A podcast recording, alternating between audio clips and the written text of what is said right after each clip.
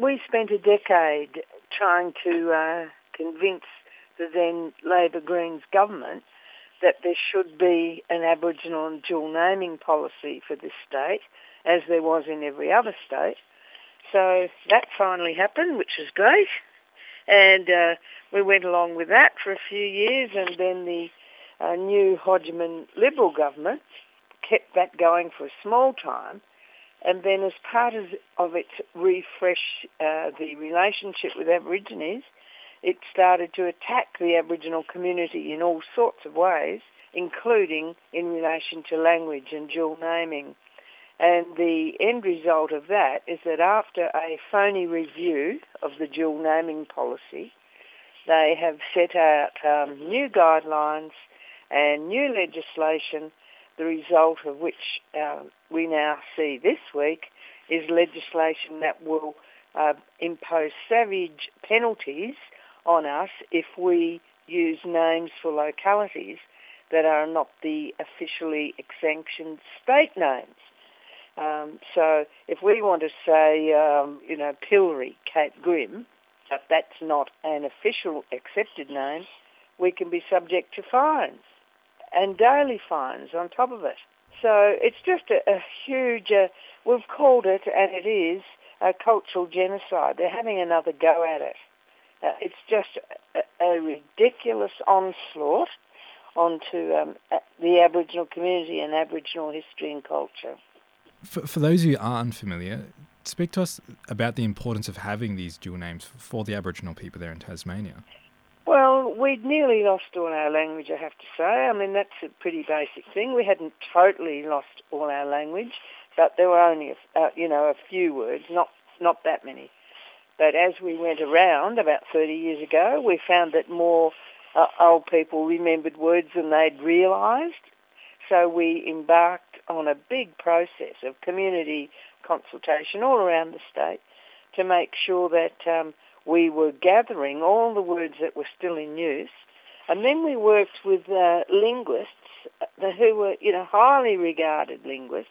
We had uh, linguistic input and worked uh, for ages on getting a sound and spelling system to properly capture um, the sounds of our original languages. And we worked out principles for reviving our languages. I mean, there were, were more than uh, one language in Tasmania, but there's no way there was enough words to revive every language that was here. So we did things uh, like decide that when it was uh, a few different words for one thing, like Mulapana, for instance, is uh, black. Uh, we revive Mulapana, but there might be other words. When it was uh, different words, we'd go for the northeast, where all our people came from originally. But we couldn't revive every single word. What we did, however, with place names was very scrupulously um, uh, find the word known in that and the area where that geographical feature was located. Um, so Kunanyi, uh, Mount Wellington, uh, that was used by the southern people for the mountain that oversees Nipaluna, Hobart.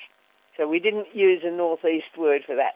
But, you know, this pseudo consultation that the Hodgman Liberal government went on about was if we were imposing false names because you know how it happens in community.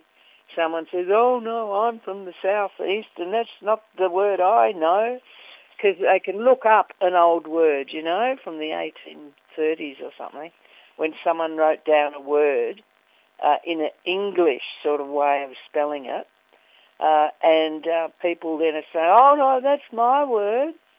Um, so the government has deliberately played into this ridiculous absolutely ridiculous and destructive uh, little, uh, you know, little power plays, whatever they're about, to undermine all the work that we've done over the 30 years about um, refining our language and, and um, getting it into use.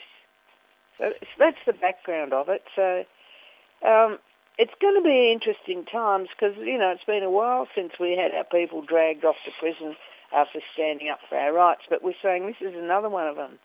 If they're going to start mucking around with our heritage and our valuable language that we spent so long and so much effort uh, refinding, and now they're going to try and stop us using it.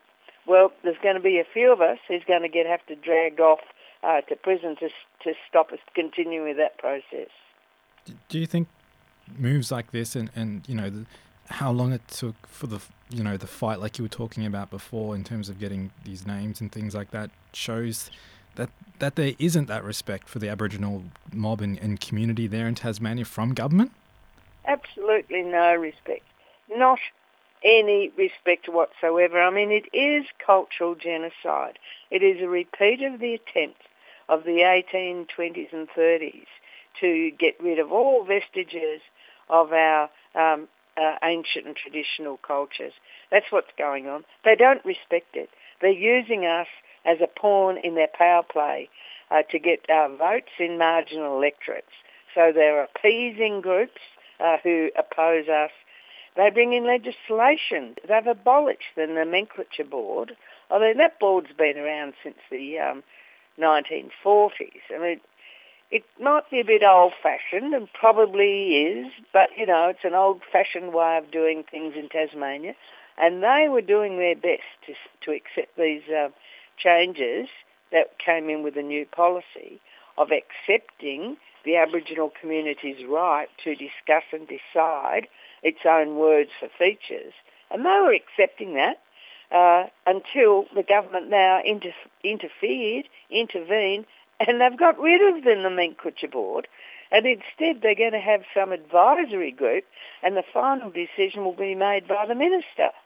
A political decision by a minister of the Crown about what it, words will be used for new places. It's not only us, but uh, the effect on us is more severe on, than on other people. Our message is no longer to the government. Our message is to the other uh, members of parliament, to to the uh, Labor Party, the Independents, and to the men- members of the Legislative Council. Do not let the Liberal government get away with this vote against this legislation, toss it out, and show Will Hodgman that the uh, Aboriginal community is prepared to stick up for itself and that the uh, members of Parliament will not stand by and let these further insults um, happen.